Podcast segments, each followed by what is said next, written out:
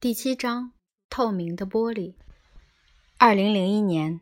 我在西班牙安达鲁西亚的乡村小路上，曾经见过一个令人心醉神驰的影像。我开车经过当地四处可见的橄榄园，树木从我两旁飞逝，我不停瞥见成排低矮的橄榄树排成完美的直线，有如陈年默片从我眼前闪过，感觉就像那些古老的橄榄树对我施了魔法，让我忘记旅途的无聊与闷热。无数次惊鸿一瞥中，那树木成排延伸到天际的景象让人沉迷。我看看前方的路，看看两旁的魔幻景象，看看路，又看看两旁，结果撞上了一辆拖拉机。我到现在还是不晓得它是怎么出现在我前方的。我猛踩住刹车，整个人从座椅上冲向挡风玻璃。我还记得撞到玻璃的瞬间的触感，玻璃应声碎裂，我突然定格，宛如撞到一堵透明的姜饼墙。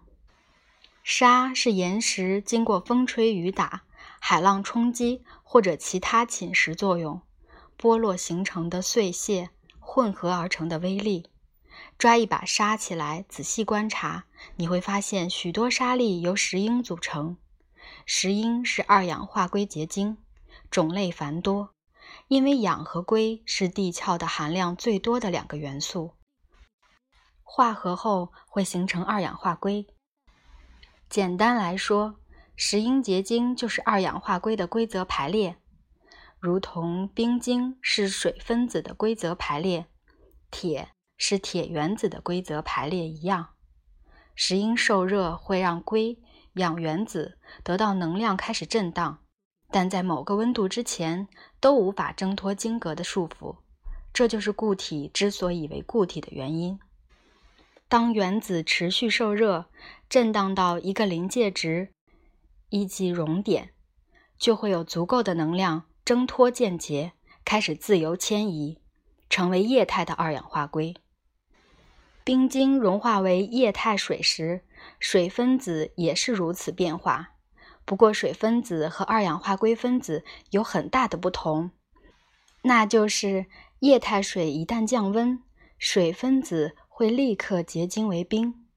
实际上，这个结晶反应几乎无法阻止。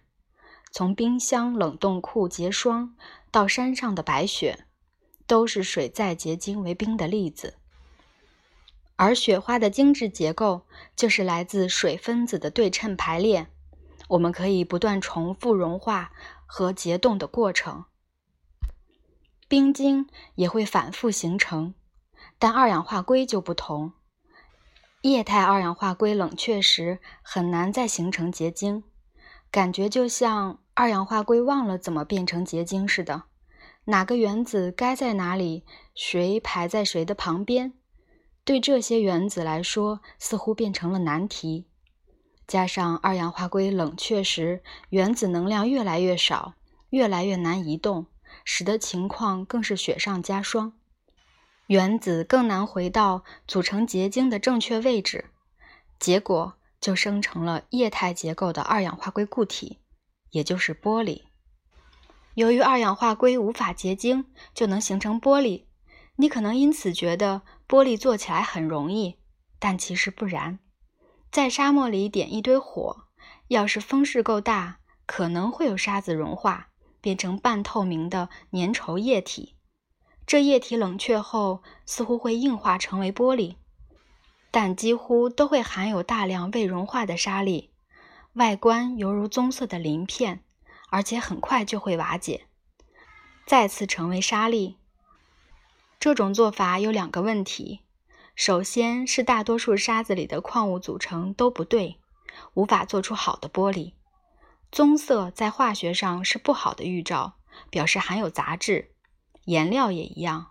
随意混色不会得到纯色，只会产生棕棕灰灰的色调。有些添加物如碳酸钠，也就是所谓的助溶剂，能够促成玻璃的生成，但大多数添加物都没有这个能力。沙子虽然含有石英，却也含有风吹雨打带来的各种物质，实在可惜。